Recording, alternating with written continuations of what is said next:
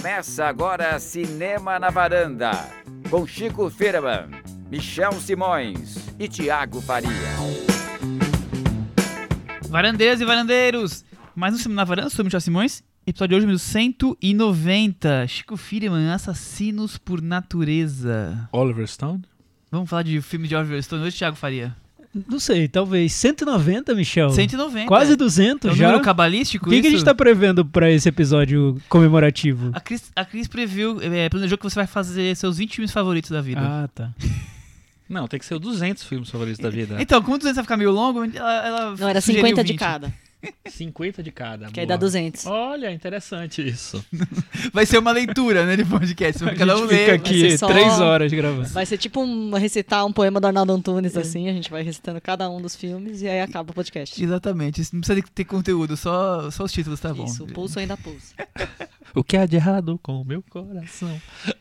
Tiago Faria, hoje vamos falar sobre serial killers. Pois é, o tema de hoje, porque temos um filme inspirado num dos serial killers mais célebres da América, é isso? Exatamente. Ted Bundy, o, o homem que aterrorizou os Estados Unidos nos anos 70. Então tem um filme sobre ele, uma minissérie sobre ele.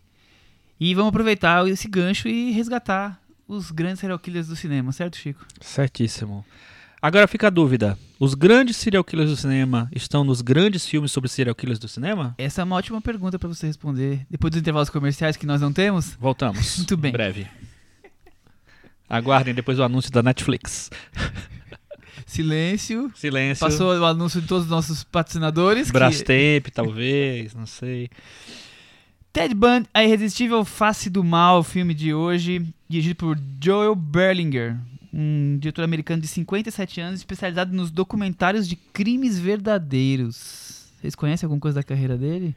Ele tem mais de 50 filmes, ele acho que é mais conhecido pelo um documentário que, foi- que ele foi indicado ao Oscar chamado Paraíso Perdido, Assassinatos de Crianças em Robin Hood Hill. Ele tem mais de 50 documentários, Michel? Ele tem alguma O coisa cara começou a filmar ele- com 10 É. anos de idade. É quase isso. Desde 94, ele. 92, se eu não me engano, ele não parou. Que isso? Tem mais de, descri- de 50 descrições como diretor no, no MDB, mas tem alguma coisa de série, mas É, é, tem muita coisa. 15 sobre- longas pro cinema, 10 pra filmes pra TV, tem 19 séries, é um monte de coisa. Aí ele foi pro cinema pra fazer ficção e fez a continuação da Bruxa de Blair. Foi isso, né? Legal. Bom, é bom pra gente ver que não importa se você fizer 500 documentários, a sua primeira ficção pode ser um, uma caca, né? Ele fez isso, eu esca- Enfim, me perdi. Fez, nesse- fez, fez. Ele fez, é verdade. Que coisa, né? Então, não ele gostamos da fez- carreira dele, é isso? Ele também fez um, um documentário sobre Metallica, que muita gente gosta. É que legal, chama eu Some gosto. Kind of Monster. Eu gosto, acho, acho divertido. Parece que ele é um bom documentarista, assim. Eu tô, tô aqui zoando com o coitado do, do Joe, mas parece que ele é um bom documentarista. O Paradise Lost, mu- muito elogiado. Elogiado. Eu não vi. Mas esse é o Paradise, Paradise Lost 3, tá? É. O dele, o dele foi indicado ao Oscar, mas são é o terceiro já. Dessa série Paradise Lost. Sim. Só que na ficção parece que é uma carreira um pouco discutível. A gente vai É, aproveitar, terminar de discuti-la, né? Mas acho Sim. que sim. Acho que, no, pelo que você falou, se a continuação dele do Bruxa de Blair foi o primeiro filme, a gente pode questionar a capacidade. Mas vamos lá. Eu lendo entrevista com ele, sobre, porque é curioso que ele, mesmo ano, lançou tanto esse filme quanto o documentário, a, a minissérie documental da Netflix chamada. Aí, um minuto. Conversas com um assassino, The Ted Bundy Tapes. E a primeira coisa que me chama atenção é por que sair ao mesmo tempo, né? Antes da gente falar desse nosso falar do filme exatamente. E ele disse que foi uma baita de uma coincidência, porque ele, por ser especializado em documentários sobre crimes, chegou à mão dele o, o material para fazer o documentário da Netflix. E ele começou a filmar e logo de- depois um amigo dele envolvido na produção falou: "Você está sabendo que o, o roteiro do livro da baseado no livro que a esposa do Ted Bundy ou a namorada do Ted Bundy escreveu tá na lista negra dos roteiros de Hollywood que ninguém pega e tá, tá lá rodando?" Ele falou: "O quê? Traz para mim." Aí ele leu, adorou e resolveu fazer o filme. Então aí que a coisa se uniu. E a questão de lançamento foi mercadológica, né? Já que tinha as duas coisas andando, vamos lançar tudo de uma vez só e fazer um grande planejamento. Mas ele disse, por exemplo, que não sabia que o filme ia ser escolhido para participar de Sundance. Então que isso a- ajudou a impulsionar o filme. É, Mas ele, mas ele passou em Sundance esse ano? Passou em Sundance esse ano. Hum, entendi. Exatamente. E os dois nos Estados Unidos estrearam na Netflix, tanto a ficção quanto o documentário. Isso. Bem Eu lembrado. acho um pouco over, mas tudo bem. É bonito, charmoso, a história do estudante de direito condenado à cadeira, de, cadeira elétrica pelo assassinato de 30 mulheres. Ted Bundy, Zac Efron. o serial killer que aterrorizou os Estados Unidos nos anos 70 enquanto despertava paixões pelas mulheres. Nas mulheres, Thiago Faria. Que capacidade, né? Pois é, né? que coisa. Que coisa era dos anos 70, né? É, pois é, o- algo que, que ocorreu ali na mesma época em que o Fred Mercury estava no Queen, o Elton John estava começando a carreira. A gente t- tá bem ambientado com esse período, né? O mundo- Bob Dylan fazendo lá os shows dele, É. tudo, tudo A sua na mesma época. Efervescência, né? Dos anos 70. Pois é. E aí, Thiago, o que você achou de Ted Bundy, a irresistível face do mal? Então, eu tinha visto um episódio do documentário e achei interessante, mas nada demais. A Netflix tem muito documentário de crime e a história do Ted Bundy eu- eu, eu já conhecia por alto, mas nada que tenha é, me atraído a ficar, sei lá, quatro horas rememorando o que o Ted Bundy fez. O documentário eu não achei grande coisa, não. O filme, é, eu acho que o Joe Bellinger não é um grande diretor, então eu não vi ali um, um grande filme, bem dirigido, enfim, parece que ele, quando vai fazer ficção, ele acaba apelando pro que é mais fácil, né, o lugar comum, então não tem nada muito muito especial na maneira como ele filma, mas eu, eu gostei do, do da ideia do filme de mostrar a trajetória do Ted Bundy pelo ponto de vista da mulher com quem ele viveu por muito tempo porque isso tira o filme do que seria um típico thriller de serial killer, mostrando o assassino matando várias pessoas e a polícia no encalço dele. Então o filme tentou algo diferente e isso eu achei curioso. Ele tem alguns problemas, mas a ideia em si eu já acho que foge um pouco do comum. E você, Chico? É, eu acho que o que a ideia do o ponto de vista é interessante, né, é, abordar esse ponto de vista, mas eu acho que ele falha um pouco na no que, pre- no que se pretende o, um filme de serial killer. Eu acho que ele entra muito pouco no, na mente do criminoso mesmo, em mostrar como funciona aquilo, como é que, sabe, ele, sei lá, por que é que ele age daquela maneira, por que é que, é, como é que ele planeja as coisas. Eu acho que isso o filme realmente passa ao largo. Por um lado é interessante realmente ver outro, ver outro ponto de vista, mas por outro é meio, sei lá, jogar uma jogar pra galera e não entregar, entendeu? Mas aí eu acho que ele ficou pelo meio do caminho. Eu acho. é, também tive a primeira impressão foi essa de achar interessante partir do- da visão de um outro personagem sobre o, o- o criminoso, digamos assim. Mas eu acho que chega num ponto em que o filme ele quase fica vislumbrado pela, pela personagem da Nad tão midiática e tão. é, tenta colocar como charmosa do personagem, a ponto dele abandonar, inclusive, a ideia, a ideia de de perseguir o filme, de mostrar a visão da mulher do filme. Chega num ponto que vira um drama de tribunal com um cara que dá, é um showman na frente das câmeras. E eu, aí eu acho que isso vai totalmente ao, contra, ao contrário do que o filme estava pregando no começo e a qualquer coisa relacionada a um, a um filme de serial killer, porque você recebe os fatos, mas você nunca entra realmente, um pouco que o Chico falou, você nunca entra realmente no, no mundo do serial killer. Parece que é que é um filme de tribunal com um advogado maluco que é um assassino em série. É, e eu acho que ele frustra quem tá assistindo, porque assim, por mais que você já tenha informações sobre é, o Ted Bundy, o, o quanto ele foi famoso, o quanto os, os- os julgamentos dele foram pra TV e tal, eu acho que você quer ver um pouco disso, da, da, da investigação, de, sabe, descobrir ah, junto com, com quem tiver, no ponto de vista de quem estiver fazendo o filme, a- a- é, como ele processava, como, qual era o processo da loucura dele. Mas eu acho que o filme, ele meio que diz assim, ah, vou fazer um negócio mais alternativo e deixa isso bem pra lá. Então, se a gente não soubesse que, que a, se a história não fosse tão famosa tal, é, eu ia ter dúvidas no final. Será que ele realmente era culpado, sabe? Eu acho que isso ficou meio. bem passa muito ao largo. O- uma coisa que eu achei bem interessante no filme, eu acho que o Zac Efron tá bem esforçado no filme. Não acho que ele tá incrível, mas eu acho que ele tá. ele tem umas cenas muito boas. É, me surpreendeu. Se bem que eu olho pra cara dele e vejo, eu vejo aqueles high, high School Musical, então não adianta nada muito. É isso, Thiago. Mas então, tá, tô uma pergunta, então, provocação pra vocês. Vocês queriam ver o filme típico de serial killer? Não, não. Vocês não, queriam um não. filme Queria. mostrando o cara matando as mulheres, 30 mulheres, e a polícia atrás dele desvendando o caso, e ele fugindo da cadeia. Eu Não. queria que mostrasse, que eu queria que tivesse um, um momento ali. Um momento de Um momento de descoberta. um momento sangue. Não tem momento. Um momento aqui agora. É, não tem momento. Eu, eu queria que o filme não se esforçasse em não criar sentimentos negativos do, do público pra- com relação ao personagem. Como o filme assim? tá mais preocupado em criar sentimentos positivos. Não e. Eu não e as pessoas criarem não. uma identidade positiva, porque Tá, ele é então- simpático, então tá, eu vou- eu bonito, vou- charmoso. Eu vou só tentar. Tá Porque... vindo um set aí, hein? É, eu, tô, eu, tô, eu, tô, eu tô buscando set. V- v- vamos batalhar esse set. Enfim, não eu, não, eu não achei um grande filme, mas. Enfim, o que eu gostei no filme, e eu acho que é interessante quando você busca esse olhar da, de uma personagem que conviveu com o Ted Bundy como.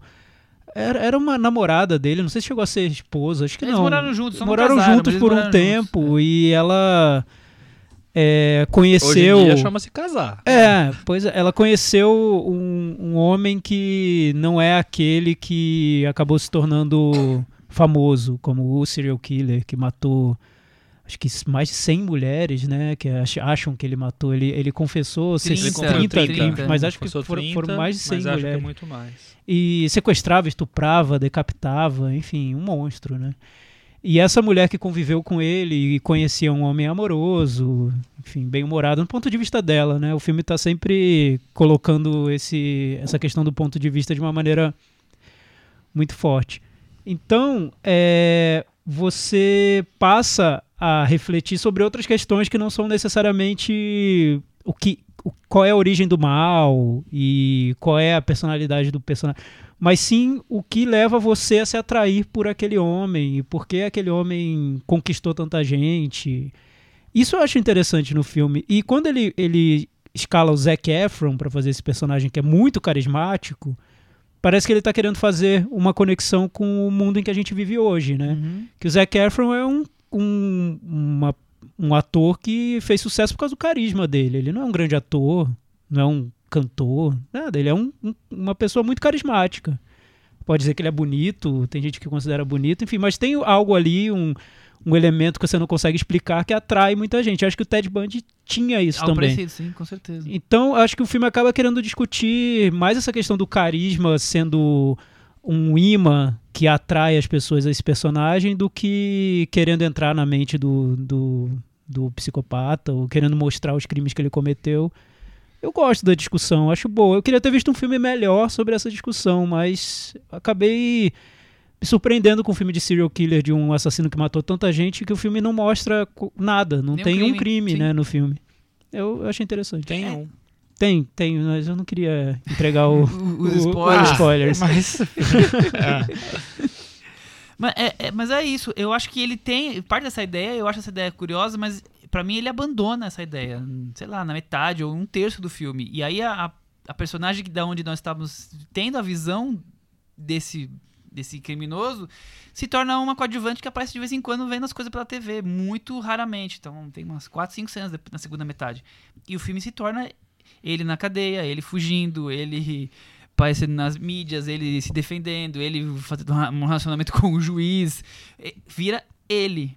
E aí a ideia inicial dessa coisa meio pura, dessa coisa meio duvidosa, de que como assim esse cara tão bom, amoroso, aqui em casa, com um filho que nem é, é filho ou filha que eu esqueci? É filha. É filha, Filha. dela, né? co- com a filha que nem é dele e ele trata com tanto carinho e tudo mais. Como assim ele fez tantos crimes e foi e é um cara tão hum, maldoso? E ele tá mais aparecendo na segunda metade um fanfarrão que tá ali fazendo graça como maneiras de tentar se safar de uma coisa que cada vez mais se prova ser impossível de se safar. Mas aparentemente foi isso. Pelo Foi, menos o que eu foi- vi no foi documentário foi, totalmente isso. isso. É, não, mas Ele eu- era uma pessoa que jogava com a mídia porque, enfim, virou um- uma celebridade. Sim, sim. Mas uma coisa é você eh, pegar o documentário e mostrar as imagens do, do, do- do tribunal. Outra coisa é o filme, a segunda metade dele, virar só isso. Sendo que tem todo esse prisma que ele estava inicialmente abordando, ou outros prismas, como o Chico falou, talvez dos crimes. Quer dizer, ele acaba se tornando um personagem simpático, é, amistoso, ao mesmo tempo meio louco, que a- atrai muitas mulheres e atrai até sentimentos bonzinhos. Não vou dizer que você torce a favor dele, mas, tipo, você simpatiza até com ele. Porque nada Mas, te, tá mas te incomodou isso? Me incomodou, é, me incomodou não por não mostrar os crimes, mas por isso, quer dizer, a partir do momento que o filme vira ele, a- o central dele, aí tinha que pra mim tinha que mostrar o lado positivo e negativo, essa bipolaridade dele, e não, fica só no lado midiático. Então isso me incomoda. é, o Ele é simpático até dentro, do- dentro da prisão. É que, eu, é que eu acho que o filme cria uma, uma estrutura de, de roteiro que tenta nos surpreender com um personagem que a gente já conhece. Sim, sim, então total. ele vai escondendo fatos e mostra aos poucos. Porque é, o filme quer nos colocar na pele de uma da mulher dele, de alguém que não conhecia tudo sobre ele, é, esse lado mais cruel e macabro dele, e que vai descobrindo aos poucos. E é curioso fazer isso com um personagem tão conhecido, mas o filme tenta fazer a estrutura do roteiro. Então, aos poucos você vai realmente conhecendo o que é aquele personagem até chegar num clímax do filme que você descobre realmente quem ele é e o filme pretende nos chocar com um momento específico da, da trama. É uma estrutura de roteiro, eu acho até bem esquemático nesse ponto. Uhum. Não acho que seja tão inteligente, porque ele, ele quer fazer, eh, enfim, quer, quer nos surpreender de uma maneira espertinha e tudo mais. Só que eu acho mais interessante, porque ele primeiro nos seduz com esse personagem que é muito simpático, que é o Zac Efron, né? Sim. É engraçadinho. E depois ele aos poucos vai mostrando que é um personagem totalmente perturbado. E aí ele joga essa questão de volta pra gente. Por que que a gente gostou dele? Assim, por que a gente gosta de alguém que hoje, enfim, jogando pra nossa realidade hoje, por que a gente gosta de alguém hoje que a gente vê no Instagram e só a gente gosta porque a pessoa tem carisma? Por que a gente tá, tá gostando? A gente não conhece a pessoa, não sabe o que ela fez, não sabe quem ela é, não sabe se ela já cometeu algum crime, mas a gente gosta. sabe quem é figura fora. É, a gente fora gosta que porque gosta, né? Sim. Então acho que o filme, pra mim, ele trouxe essa questão do por que a gente se atrai tanto por pessoas simplesmente porque são carismáticas. Eu, isso, essa discussão eu acho boa. Gostei muito do que você falou, não concordo com nada. Quer dizer, mentira, mentira. Eu, concor- eu, eu acho que ele realmente tem essa Não é pra intenção. concordar. Eu acho que ele realmente tem essa intenção. Mas eu acho que ele fica muito numa coisa muito empírica. Eu acho que ele, ele tenta tanto eh, mostrar esse outro lado, ir para esse outro lado, que ele esquece de, sei lá, de entender a, a personalidade da do persona a personalidade do personagem. Mas é isso, né? Eu acho que ele não vai muito a fundo do personagem. Eu não, não, não sei se essa virada, ah, ele é muito perturbado, é tão grande assim. Eu acho que é mais pra esse lado que o Michel falou, de ele virar, ele mostrar, nossa, o cara é, domina a mídia, ele tem a performance de, no, no tribunal e tal. Mas assim, eu queria entender mais o, o- personagem, sabe? Pra mim ele ficou raso nisso. Eu acho que pra. Enfim, enquanto espectador, eu me frustrei nessa- nessa- né, tanto nessa co- essa coisa mais básica de, de serial killer, de entender aquilo ali. Não precisava ter mostrado toda a carreira dele, sabe? Eu, mas eu acho que podia ter, sei lá, costurado o filme com isso um pouco em, em alguns momentos. É, e eu acho que o roteiro ele se ele fica tentando é, sei lá se basear em, em plot twistzinhos que eu acho meio bobos por exemplo Eu, eu- até na apresentação dos atores. Quando aparece o John Malkovich, é assim, olha o John Malkovich, entendeu? Olha o Jim Parsons, entendeu? Eu não acho que, que sei lá, que ele, ele consegue articular direito essa, essa história. Pra mim, eu saí sem saber nada do personagem. É porque o, Tive que ler. é porque o, o diretor é muito fraco, coitado. É o que eu dizia. É, toda essa parte da ficção do filme é muito. É simplória mesmo. Simplória. Eu acho o que John Malkovich eu acho que tá péssimo no filme. É, Nossa, é overacting, caricato, né? Ele nossa. faz o personagem do juiz que. Mas o e ele John quer roubar a Malkovich- cena do filme inteiro. É, né? John Malkovich e overacting, É, praticamente. enfim, é a mesma coisa. Sinônimo, coisa. é. O, o juiz verdadeiro é muito mais interessante. Às vezes cabe no overacting, mas. Eu, eu acho que uma coisa pra complementar essa, essa- esse ponto que vocês estão levantando é que ele, o diretor em entrevistas, diz que quis fazer o filme, a, o, não o documentário, a ficção, para mostrar para essa nova geração quem foi Ted Bundy, porque ele, ele quando conversou com o, o Zac Efron, Zac Efron não sabia ou sabia muito por cima, ele falou, tá vendo? Essa geração não conhece esse personagem, esse personagem não pode ser esquecido. Continua sem conhecer. E eu agora. acho, eu acho bom, eu acho Aí, bom que porque eu acho legal ele ter usado o Zac Efron pra fazer. Não, eu eu, acho acho que foi um lado, um lado ali te- teve, teve uma sacada quase cruel do diretor de Total, usar né? o Zac Efron. O Zac Efron produz o filme, então também foi uma ideia dele. Mas, Mas o ponto é- são os plot twists, porque a partir do momento que ele, ele cria esses plot twists, ele tá querendo dizer o seguinte: eu tô fazendo um, um filme para um público que não sabe que ele é um serial killer, não tem ideia o que aconteceu com esse personagem, então eu vou encher de, de surpresinhas, porque essas- esse público vai ficar fascinado pelas surpresinhas que eu estou criando. mas não é interessante? Hum, zero. é, então, é que eu, eu entendo. eu- eu- tá aí o, o meu problema com esse filme, que eu acho que é um filme que não é muito bom como cinema, e por tudo isso que a gente tá falando, um filme que é construído de um jeito quase banal. Mas é Só que a usado ideia eu gosto. Uhum. Essa ideia eu gosto. De pegar o Zac Efron, levar pra esse personagem e apresentar pro público do Zac Efron a história de um serial killer totalmente carismático e que constrói toda a trajetória dele por causa de um carisma que não tem nada dentro, eu acho uma bela sacada. Mas um filme, aí o filme ser bom ou não, tem outros elementos que não me agradam. Mas eu não sei se me agradaria se fosse um filme convencional de serial killer, Não, mostrando o serial killer é. matando as garotinhas e sendo perseguido e que bom que batendo não- a cabeça na parede. Que bom que não é uma biografia pa- padrão, É, banal, que nós estamos eu- acostumados eu, a ver. eu prefiro. E ainda acho que é um filme que vende um título. Não, que o, o título vende um filme que você não encontra nunca, né? Mas aí o título em O título em português, inglês, né? Ah, que bom. é Extremely Wicked, Shockingly Evil and Vile. Que é, é. extremamente perverso, que é, que é ch- chocantemente do mal e vil. Mas é porque Mano. foi. Você, vocês vão entender isso assistindo ao filme. Sim. Michel, Eu- você assistiu ao É, eu documentário? ia falar um pouco mais do documentário, porque. Você viu inteiro ou não? Eu vi só o Só o primeiro, primeiro episódio. episódio. Você viu todo? Eu vi todo, eu vi. Eu passei meu fim de semana seis horas assistindo a vida de Ted Bundy, entre minissérie documental e o filme. E não, não foi das coisas mais agradáveis, porque ver seis horas de um cara que matou mais de 30 mulheres não é, não é tão, tão empolgante assim. Mas o que eu acho mais interessante no documentário, falando um pouco dele, bom, ele é, é formado das fitas gravadas com dois jornalistas que entrevistaram ele quando ele já estava condenado na. Como é que eu vou dizer? Prestes a, a, a cumprir a sentença de, de, de morte.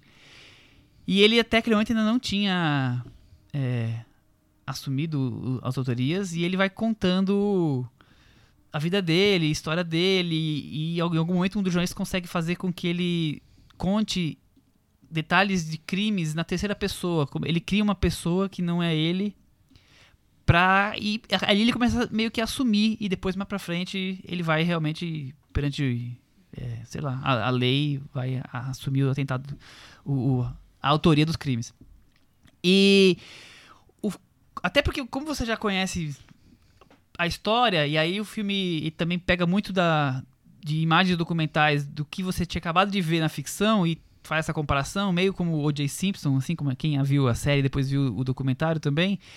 E eu acho a história levemente até fascinante de como ele vai criando essa, essa persona que vai narrando os crimes que ele mesmo cometeu, como se ele não tivesse assumindo e como se ele fosse quase que um estudioso, meio Hannibal Lecter no primeiro filme, que ele vai lá ajudar com o seu com sua experiência de criminoso, como é, solucionar crimes, ele acaba meio que criando essa persona e isso acaba se tornando bem intrigante de ele contar, contar detalhes que tem que batem com, com crimes e ele está ali falando que ele está apenas inventando que não é não é a, perso a persona. E por mais que também não tenha investiga- investigação policial, nada relacionado a um filme de serial killer, é curioso, pra quem viu Mind Hunter também, é, é curioso entender um pouco, ou acompanhar um pouco a mente doentia de, um- de um- de uma pessoa assim. Então, eu acho que o documentário é bem mais interessante do que o filme e foi me me mantendo interessado ali. As quatro horas, depois do segundo episódio, foi melhorando e foi me mantendo bem Quatro ou intrigado. seis? São quatro no total, né? Dois do- Ah, do, filme, tá. né? Mas o Entendi. documentário tem. Ah, são quatro entendi, episódios de uma entendi. hora aproximadamente. Uhum. Então o- foi meio que complementar. Então, no final das contas, acaba complementando, que aí você vai vendo outras coisas, outras maneiras, e até algumas cenas que você viu filmadas é, ali do, no lado documental, como por exemplo os embates entre ele e o juiz, a cena em que ele é usado de bode expiatório não, é usado como uma força midiática pro xerife se apresentar, que ele rasga tudo mais. Então Uhum. tem momentos. Aquilo é encenado. Não, mas é, é- é verídico. Ah, é? É. Porque me pareceu tão encenado Pois é. tão- no filme. Tão encenado mesmo, assim, como A- se fosse tivesse uma não- coisa. A cena talvez não tenha ficado tão bem feita, mas é, é Aham. aquilo ali realmente acontece. Assim como no Entendi. Joe Simpson, a questão da luva, e você vai comparando, tem muito disso, então acaba sendo bem complementar, assim. E Eu, eu gostei bastante do documentário, eu teria ficado satisfeito em, só com o documentário, mas o- a ficção tem esse ponto interessante de mostrar a visão. Então, juntando da mulher. documentário e, e ficção, nota 10 para o Ted Bundy. 10 dividido por 2, é isso? Aí dá 5. Alguma coisa mais ou vamos pro, pro Metavaranda, senhores? Eu acho que vamos para a varanda, senhores. Tiago, pode começar. É, en- então, como eu disse, eu não, não gostei muito do filme. Eu gosto da proposta do filme. Eu acho que renderia um filme melhor se tivesse um diretor bom fazendo. O, o Joe Bellinger dá pra ver que ele é um documentarista que, que faz ficção de um jeito um pouco desleixado, eu acho. Ele não, não tem. Não tem um cuidado ali com o que ele tá fazendo. É tudo muito no automático, quase. Isso me incomoda, porque eu quero ver um bom filme também. Não só uma, uma ideia interessante que me interessa sendo filmada. Então, é, seria algo como um 5,5, mas eu recomendo que seja visto. E eu acho que é um filme mais feito para adolescentes do que para pessoas da nossa idade, porque ele joga com essa expectativa de alguém que está querendo ver um filme do Zac Efron.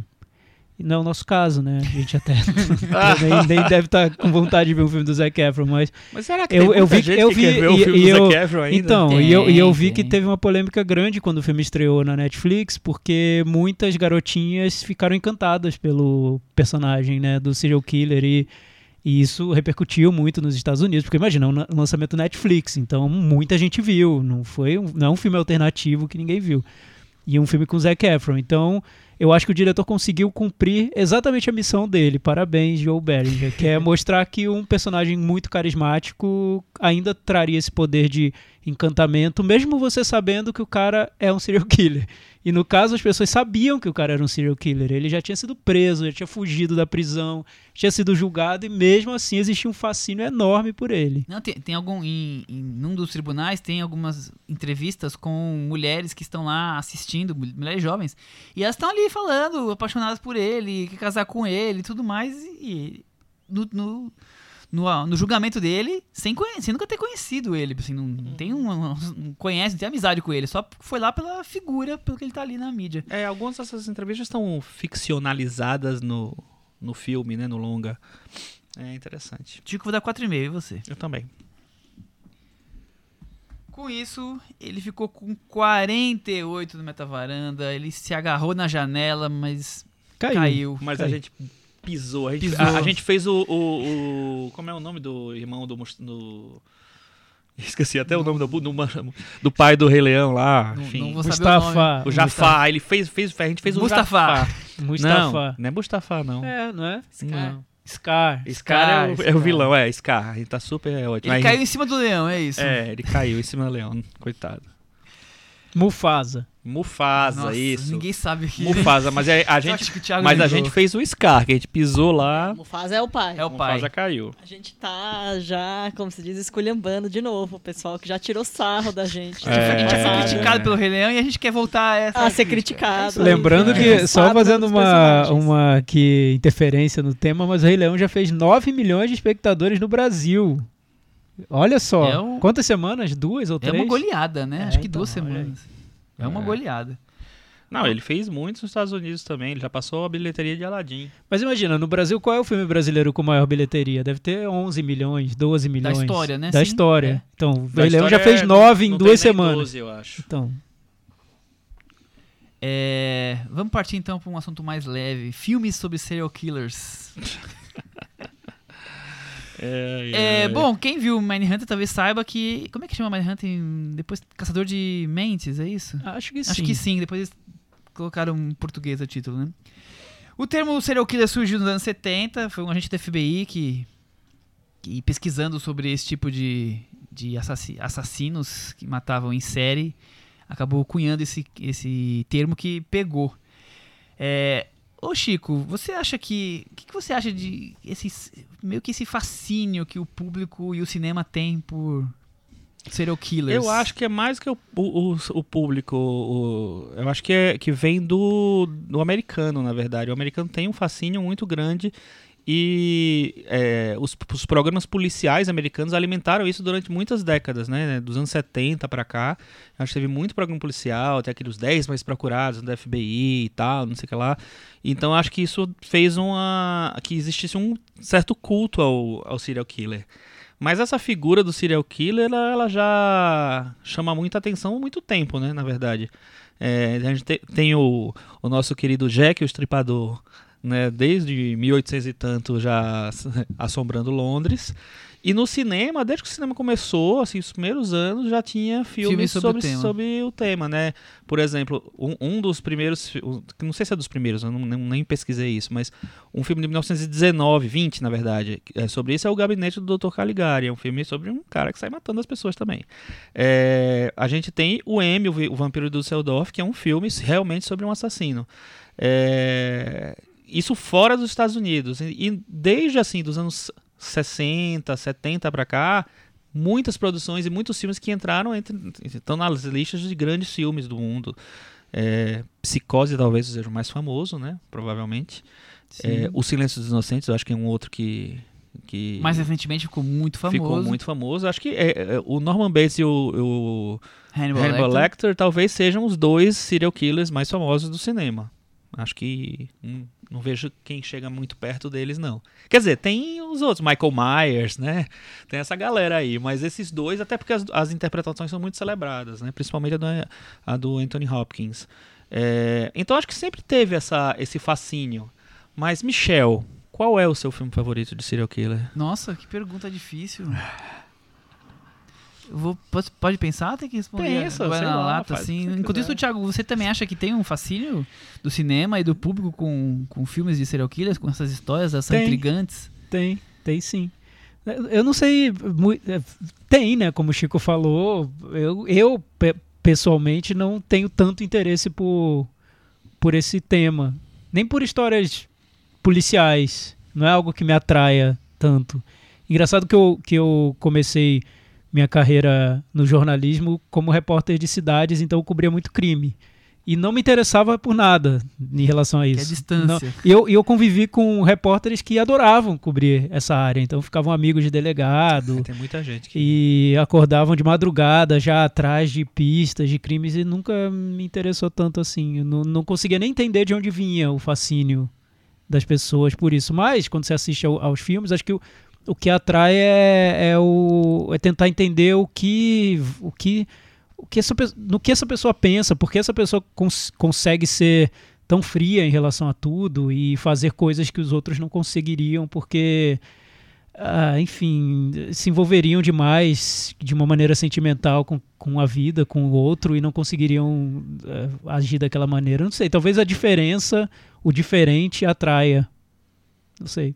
Cris, É. e, e você? Você tem essa relação também? É, Você, você gosta de ver filme que fica traída? O que, que tá acontecendo? O que, que ele vai aprontar? Ou entender o personagem?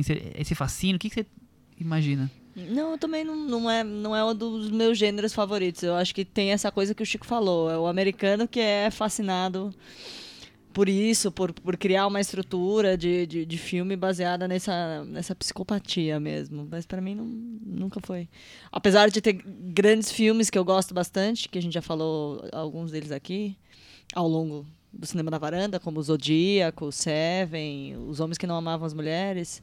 Mas não era uma coisa assim, ah, é o filme do serial killer. Acho que tem outras coisas, outros elementos no filme que, que me atraem. É, Foi, geralmente minha, foi eu- minha impressão ou a Cris citou três filmes do David Fincher? Foi. E, e- e- e be- e bem citados, eu Bem acho. citados. Porque o que eu vejo no serial, no serial killer. Do Serial Fincher? do serial Fincher, que o David Fincher adora filme, adora o tema, mas ele nunca, básico, né? mas ele nunca trata o tema de um jeito linear, como É. ah, eu É, vou fazer um filme só ele- pra mostrar É. o cara matando várias pessoas e a polícia atrás dele. Não, ele sempre quer tratar de outra questão ali. São três filmes de Sim. serial killers dele totalmente diferentes. É, o totalmente Zodíaco diferentes. é um filme mais sobre você a busca por esse serial killer ser a motivação para sua vida e o- meio que um personagem que se constrói um sentido para a vida dele na busca por um serial killer do que um filme sobre um assassino e o que vai na mente de um assassino, enfim, que é o mais básico de- do Não, cinema e americano. aí você tem, por exemplo, no Homem que Não Amava as Mulheres, a construção da personagem que está em busca do serial killer é muito mais interessante do que a construção da própria personalidade do serial killer, né? Então ele já, já muda, enfim. É. No próprio Seven, eh, assim, tem coisas do, do- da, da personalidade dos, dos policiais que é mais interessante do que. É, o E o a- Mind Hunter, que é a série que ele fez pra Netflix, é mais Gente, sobre a criação. Isso, ele É. realmente é um Isso. psicopata.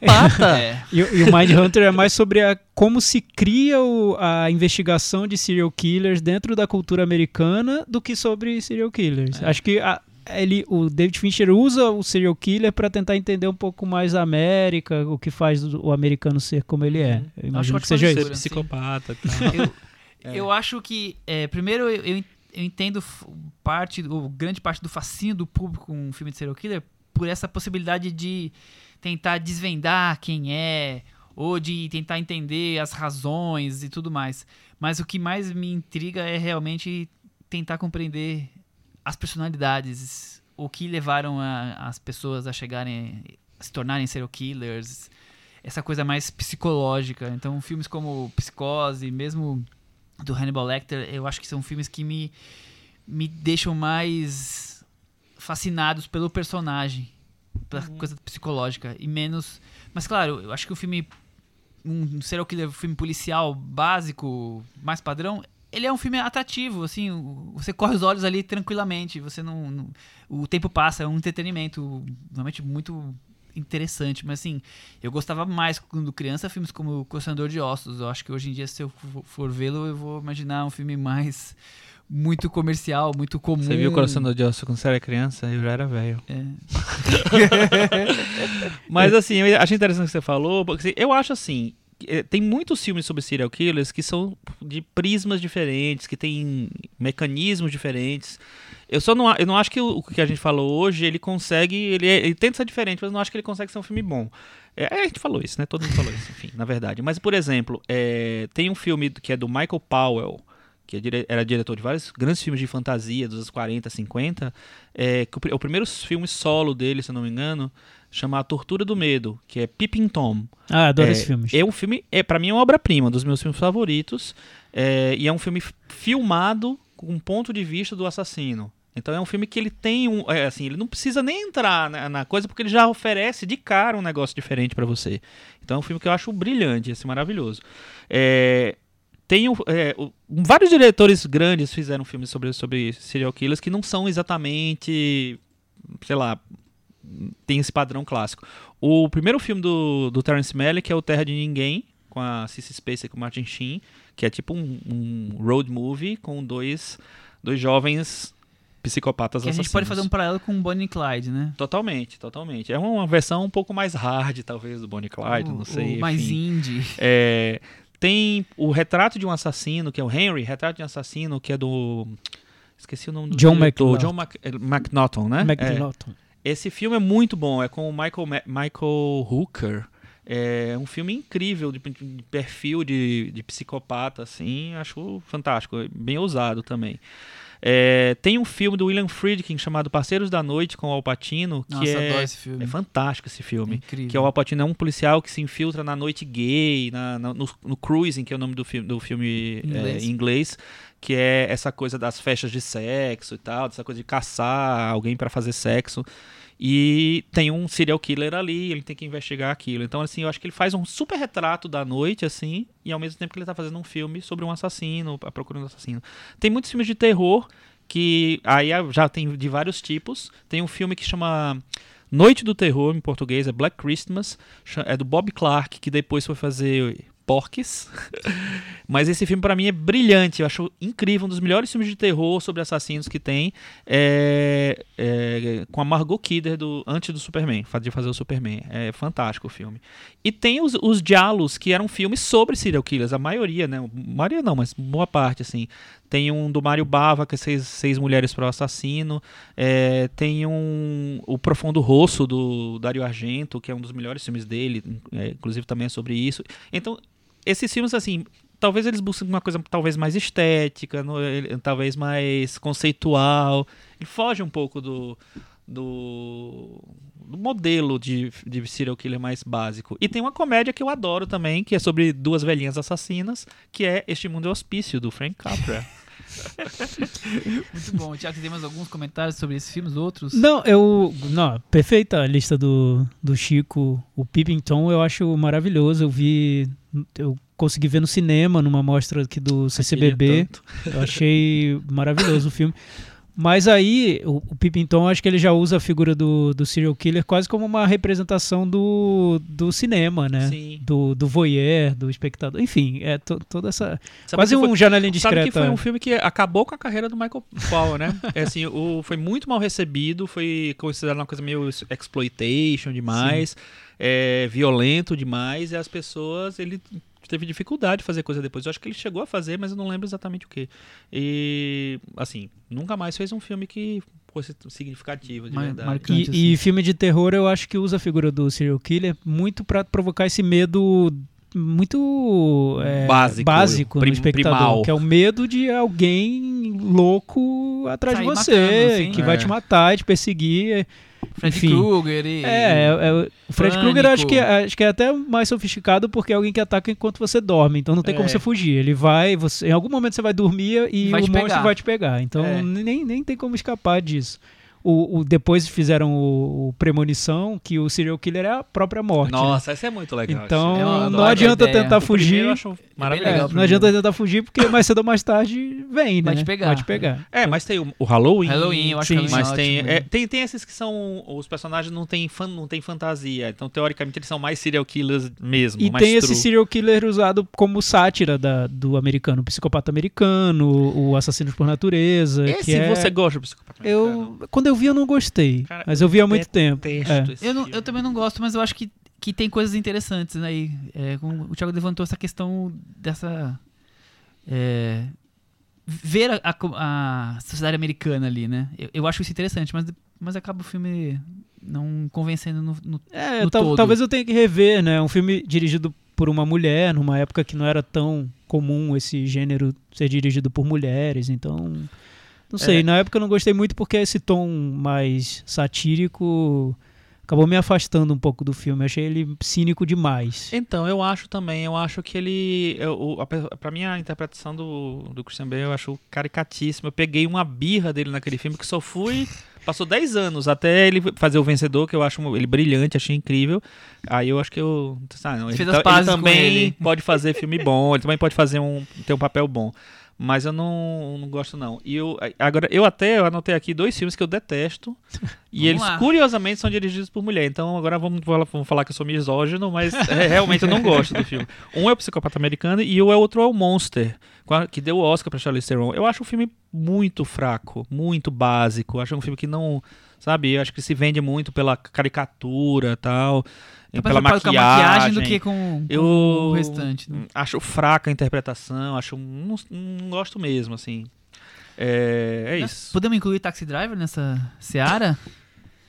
É, tem gente que inclui, né? Eu vi, um, vi listas com um taxi driver. Eu não sei, eu não incluiria, não. Eu também não acho que é de serial Eu killer. também não. Acho eu acho que é mais num processo né? de, de. talvez. de enlouquecimento. Mas não sei, acho que, É. acho que pega o personagem muito no- na transição É, dele. é, mas eu eu, não- acho que não como fã, não. quando você pensa em filmes de serial killers mais psicológicos, é talvez você consiga chegar até o limite da, Mas da é- fronteira com, É porque com aí eu Taxi acho que uma dif- Driver. não, uma dif- o Taxi Driver eu acho que é um filme de psicopata, mas não de serial killer. Não acho que ele, ah, ele mata uma É. vez ou outra. Não Porque o sei o que serial lá. killer tem o método dele, né? É, e tem a coisa de serial É. mesmo, de É, mas o, o legal do Taxi Driver é você ver a transformação, né? Quer dizer, o- Sim. um cara que era um sujeito normal e, de- e os fatos vão levando ele a se tornar o psicopata que ele se torna. Né? Outro filme que eu acho muito bom é do Michael Mann, é o Caçador de Assassinos, que é a primeira versão do Dragão Vermelho, que depois foi refilmado e é bem fraco. eu também eu acho muito boa a versão Mas do é muito bom. Mann, Michael né? Mann, todos os filmes dele é bom. são Michael bons, é quase Mann, viu o nome dele? Pode assistir. Exatamente, sim. Um que eu gosto E o Brian De muito... Palma, Vestida pra Matar?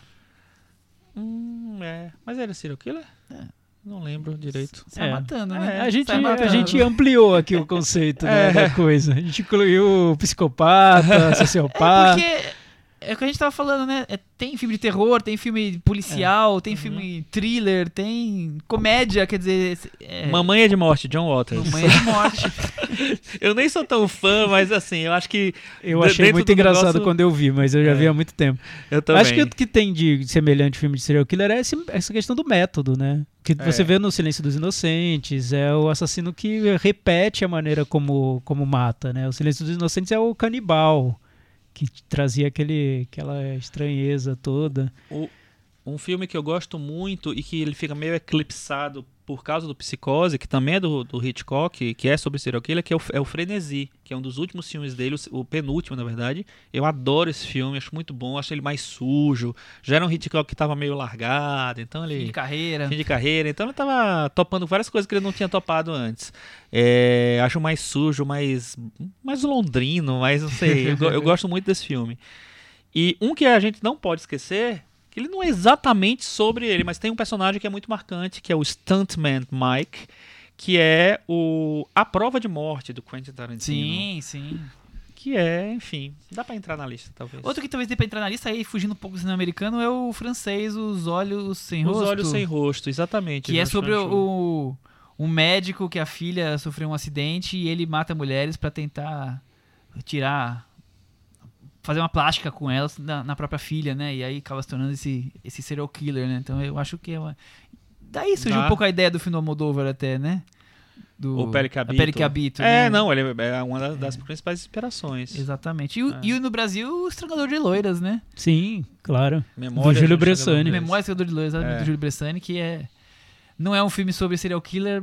é, acho que tem muito mais do que simplesmente serial killer. O serial killer é o, é o, o que faz a, a coisa, a mola propulsora, mas ali o filme é.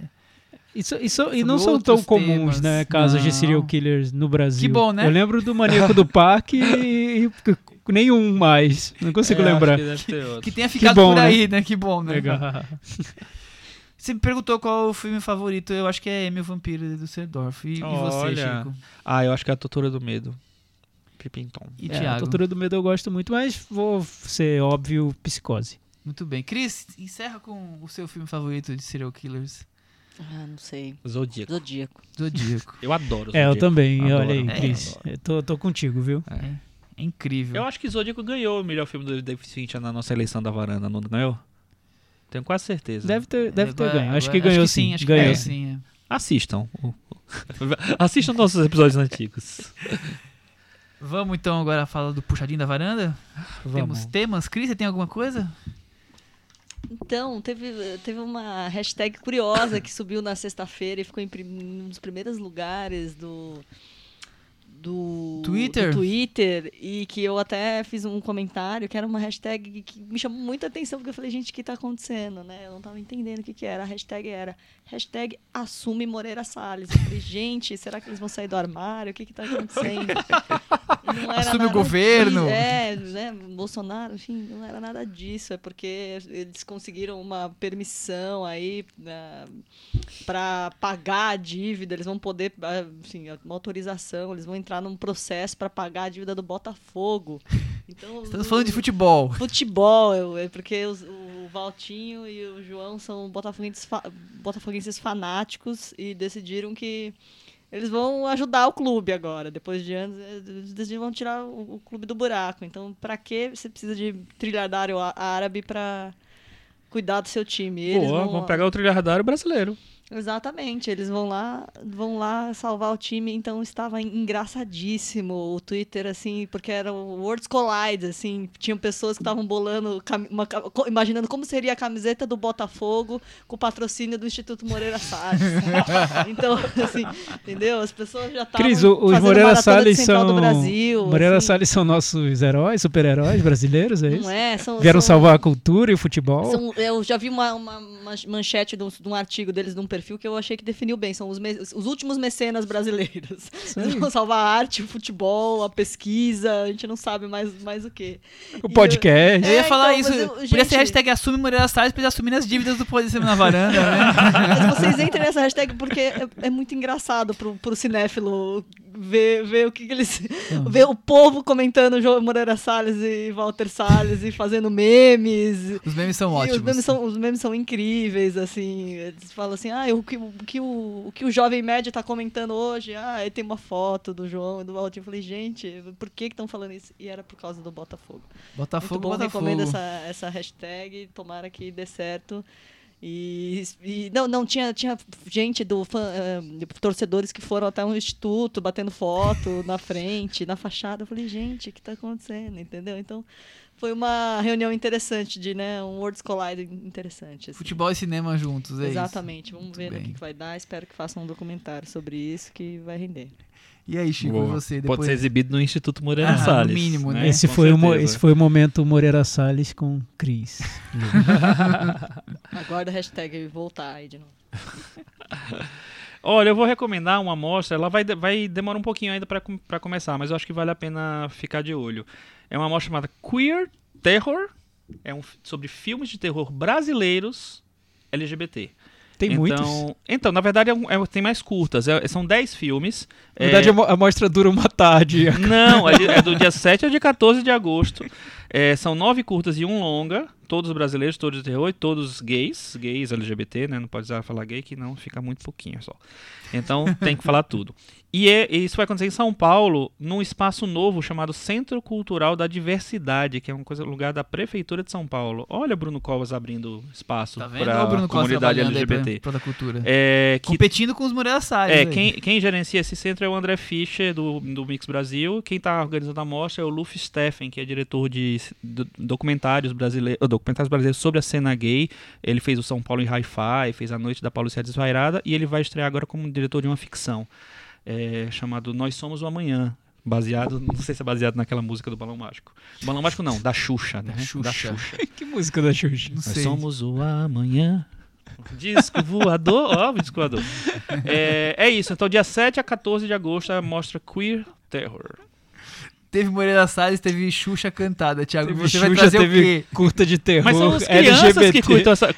É, Não, vamos lá. Moreira Salles, Efron. Moreira Salles, Botafogo, Xuxa, filme de terror LGBT.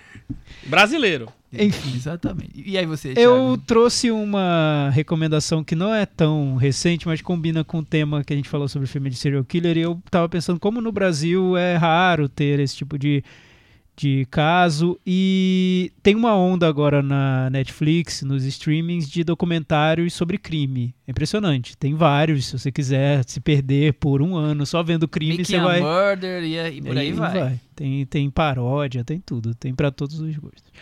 E tem um documentário de crime que é brasileiro, eu fui ver e achei bem legal. Chama Bandidos na TV. Já muita gente já assistiu, não é um lançamento tão recente assim da Netflix.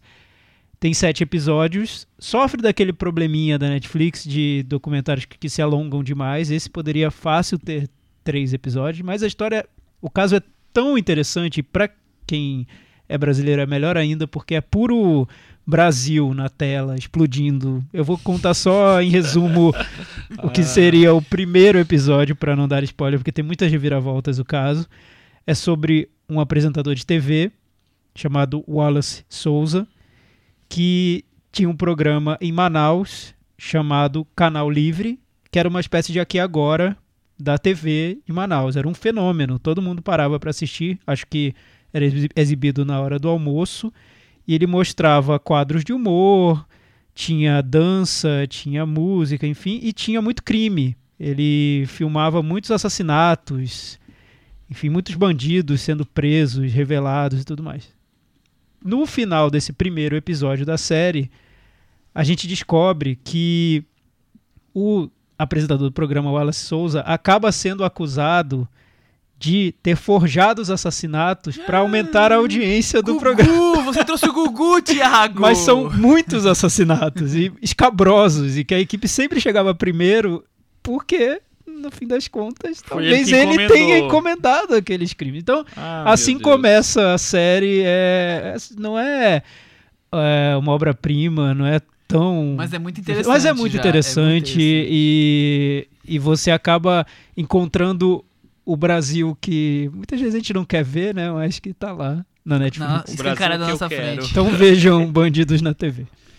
Nós estamos fazendo hoje é só sobre Brasil né, essa puxadinha hoje, porque o meu comentário, minha recomendação é que o Prime Video da Amazon nos últimos dois dias colocou seis clássicos brasileiros é, disponíveis: Dona Flor seus dois maridos, Bye Bye Brasil, Menino do Rio, Que é esse companheiro, Quatrilho e Além da Paixão do Bruno Barreto. E aí eu tô recomendando esses filmes mais antigos. Inclusive, o Bye Brasil eu vi, revi recentemente no cinema, que passou aqui, no IMS, Instituto Moreira Salles. Pô, você chamou quatrilho de filme antigo, eu me senti muito velho. eu vi no chamou- cinema. Você, Foi- você chamou. clássicos. Então, isso Isso que é eu, que eu acho isso é que pior eu ia ainda. reclamar.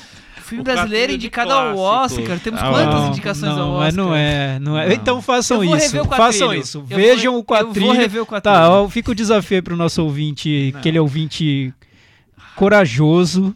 Eu vou rever o quatrilho. Vejam Quatrilho no Amazon Prime. É muito ruim. Eu, Eu não vi vou- Muito ruim. Criança, Eu não vou rever o. Nossa, eu também tava velho no quatrilho.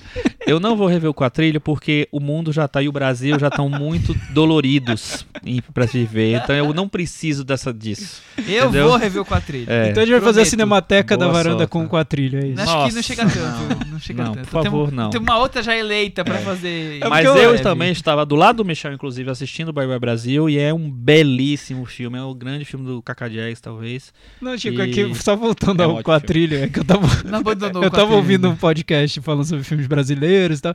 E eu acho que é, é incrível como a gente guarda na memória coisas erradas, né? Nossa memória nos traz. Então era aquela coisa, ah, os filmes brasileiros maravilhosos, tem Central do Brasil, tem Cidade de Deus, tem o Quatrilho. Oh, meu Deus do céu, não pode, não é bom o Quatrilho. Então, gente, olha, Pegar- quebrar, a quebrar essa ideia falsa que a Polêmica. gente guardou na memória. Não sei por que vocês guardaram, vocês vão ser crianças quando viram o Quatrilho. Não é bom esse filme. É muito ruim. É, muito Muito ruim, muito, Muito. ruim. É aquele cinema datado. Não, é Já era muito ruim. datado quando foi lançado. Exato. Parece aquela novela da Manchete velha que passava de madrugada. Isso, da manchete. Não, muito Antes ruim. de Pantanal. Sério, desculpa aí quem produziu o filme tá ouvindo. Espero É que do ninguém... Barreto também, né? É, tá, é, Barreto. enfim. Foi indicado ao Oscar por um acaso. Não. É. Vejam no Amazon Prime, vocês vão ver que é. Bom, destruíram uma das minhas seis recomendações, sendo que um outro que É eu porque nem você vi, chama de clássico. Eu nem vi, é clássico. Já tem mais de 20, É. quanto? Tem 30 anos esse filme já? Quase, não, né? tem 20 e poucos, mas assim, isso 20 não faz um claro. 25. 25, muito bem. Vamos para aquele momento então? Cantinho do ouvinte. Com o Thiago Faria. Cantinho do ouvinte, deixem suas mensagens Sejam elas contra foram. o quadrinho. Vocês vão assistir a esse filme, meu Deus do céu. Não é possível agora, eu, eu, eu vivi o suficiente pra ver o quadrilho sendo valorizado. É muito ruim, né? Vamos já, fazer- não, já não bastasse tudo que a gente tá sofrendo no Brasil hoje. Ô, ô Tiago, vou fazer um desafio para os nossos ouvintes. Pen- é, citem um filme brasileiro pior do que o Quatrilho. Cinderela Baiana não citaria porque eu acho Não, melhor. É ótimo, muito é melhor. muito melhor. Nossa, É- é uma horrível parada. o quadrilho. Mas, é assim, qual ruim. é o pior filme brasileiro e por que é o? Isso. Cite um filme ruim, super valorizado e por que o Tô quadrilho? louco pra rever o quadrilho e achar É, bom. vamos ver o aqui quadrilho. É péssimo. Bicho, não vai é acontecer péssimo. isso. É aquele cinema, aquele cinema acadêmico, sabe? Não, Ruim. E é, e é assim, é, não tem ritmo. É um Não, filme, nossa, não, é não. muito ruim. Sua avó ia achar chato. É, exatamente. Vamos lá. Nicolas. Não, então, cinema Fora que é cantinho sobre nada. todo. Perdeu o, o- É. controle da. Cantinho do ouvinte, vocês deixem comentários lá no cinemanavaranda.com. Essa semana a gente falou sobre filmes de serial killer. A gente queria saber quais são os filmes preferidos Exatamente. desse subgênero tão querido pelos Tão americanos. querido e amado, idolatrado. Você- salve, vocês, gostam, vocês gostaram do filme do Ted Bundy? Sim, não? Justifiquem a resposta lá no nosso blog, Cinema na Varanda. É, sobre o episódio da semana passada, o Rei Leão, a gente teve alguns comentários aqui no blog. O Nicolas, ele disse que discorda do Chico quando ele fala sobre filmes desnecessários, Chico. Ele diz que não existe isso, nós vivemos em bolhas e tomamos o mundo pelas nossas experiências. Imagine um filme maravilhoso, Persona do Bergman, por exemplo, Michel. Sim. Fazer um remake para nós seria algo desnecessário, mas um público que jamais sentará numa sala de cinema de arte, que tem acessos limitados, que não permitem ver uma mostra do Bergman, talvez nem saiba da existência desse filme e talvez mereça conhecer a obra, nem que seja numa nova versão americana com estrelas de Hollywood como Kate Blanchett e Scarlett Johansson. Cara, Ele já até Nicolas, escalou, que legal. então, eu tava concordando com você e eu falei contra essa história de filmes desnecessários, mas, cara, Persona, remake com, com Kate Blanchett, Johansson, errado, errado, né, Chico? Aí, eu acho que ele próprio justificou o que a gente dizia. O que, que você acha, Chico? Não posso opinar. Não, não vai refazer Persona, né? Acho que achei um exemplo meio ruim. É, Tudo por exemplo, bem. quando, quando, quando o George Clooney e o Soderbergh fizeram Solaris, foi muito legal, né? Não, Todo mundo foi terrível. atrás de ver É, o foi Tarkovsky. Então, Nossa. Não, tem coisas horríveis naquele celular. enfim. Adoro o podcast de vocês, principalmente quando a Cris fala Opa! e participa das críticas. Já que alguns varandeiros que não quero nomear têm preconceito com séries, bem que a Sou Cris eu, né? poderia ter um quadro Ele me fixo. odeia, gente. Ele me odeia. Bem que a Cris poderia ter um quadro fixo comentando séries ordinárias da Netflix, do Globoplay, da BBC, comentando reality shows, além de fofocas baratas que já são parte indispensável do podcast. Abraço a todos. Então, Cris, ele quer você no podcast inteiro. Eu acho também. Vamos Comentando. que meditar ter. sobre isso, né? Vamos pensar bem com calma, né? Muito bem. Eu vou dizer que a Cris, ela comenta 100% dos filmes e séries que ela assiste. 100%, com certeza. Ou seja, Pouca coisa. A Joana Freitas enviou um comentário agora. Eu nem tinha lido, vou ler Olha, aqui vamos- em Enquanto real estamos time. gravando. Real Exato. time. As Nossa. pessoas também estão ouvindo real time. Confesso que me assustei um pouco quando vi que o episódio tinha uma hora e o único filme da semana era o Rei Leão. Mas fiquei. É bom saber que nossos ouvintes estão na mesma vibe aqui da varanda, né? Essa coisa um pouquinho ranzinza. Vi o Rei Leão no tema, nem quis Já, ouvir. já, já não queria Já nem ia ouvir, jogar né? fora. Enfim, mas fiquei muito contente ao ouvir as discussões sobre a Ancine. É muito importante que esses assuntos sejam divulgados e gostaria de parabenizá-los por não terem medo de usar a plataforma do Cinema na Varanda para isso. A gente não tem medo, né? Não, não tem. Nenhum medo. Aliás, eu queria recomendar, aproveitar para recomendar o podcast da Folha de São Paulo. Folha, o Expresso. Expresso Ilustrada, é isso? É isso aí. Essa semana o tema é Ancine. Tem uma entrevista com a jornalista Ana Paula Souza, que estudou sobre fomento ao cinema, então ela explica direitinho essa questão da. Não, é bem legal. É, ela, fez tem um, 20 ela fez um texto muito, muito bom. É, vale ouvir se você quiser Entender um pouco mais entender um pouco as mais. funções da Ancine, É- é a legal. importância, é bem legal. Quanto ao Rei Leão, não tenho muito o que comentar, pois quando fui ao cinema, todas as sessões do dia estavam esgotadas. Então eu acabei vendo o original pela primeira vez esse fim de semana para poder acompanhar melhor o podcast. Ela não conseguiu ver o Olha, filme. né? Tim Michel e Tim Chris. tá vendo, né? Tá vendo? Não estamos sós. Não somos só a gente, tá vendo? Aí ela comentou o original. O roteiro é bem interessante, simples e enxuto. O que mais me encantou no filme foi a estética. Então eu imagino que o filme de 2019 perca muito sem o visual colorido da animação. Depois de ouvir o episódio, me convenci de economizar o dinheiro para as estreias nacionais que estão por vir. Olha, gostei. Muito bem, muito Fomentando bem. o cinema nacional. Nota 10. Muito bom. A gente prometeu no Twitter responder a pergunta do Vincent Cessering. Eu nunca sei pronunciar o nome dele corretamente, tomara que tenha acertado.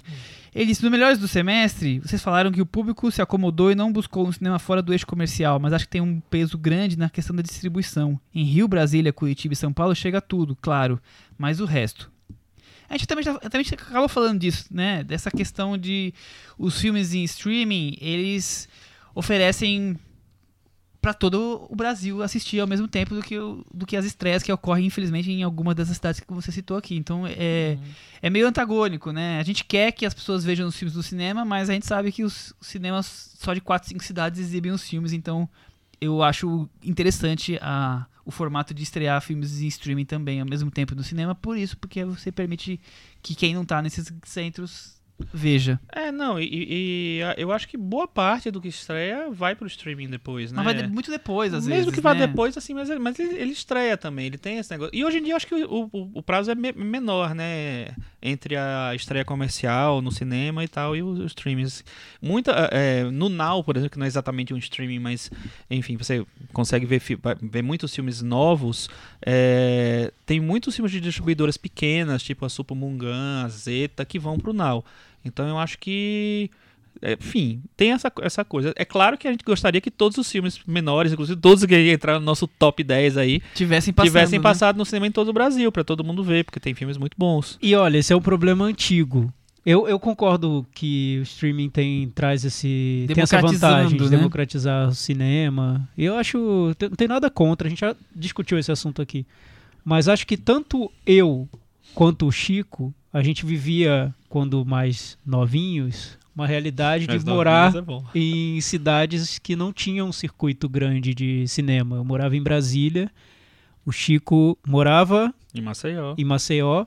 Então, muitas vezes eu viajava, vinha para São Paulo nas férias para ver filmes no circuito de arte. Não tinha Netflix, não tinha torrent, não tinha nada. Então, você tinha que viajar para ver os filmes. Então, não é um problema tão recente, nem por isso eu queria o fim do cinema e mandem fitas de VHS para eu ver em casa que vai ser melhor. Não, é- acontece, né? Não- sempre foi muito concentrado, infelizmente, o a distribuição de cinema aqui no Brasil. Não, totalmente. Assim, quando eu comecei a me interessar por cinema, tinha cinco salas na cidade que eu morava, que era Maceió. Logo cinco imagina salas. que passava, né? Então era muito pouco o filme. Né? O- os filmes mais independentes, mais alternativos, não passavam.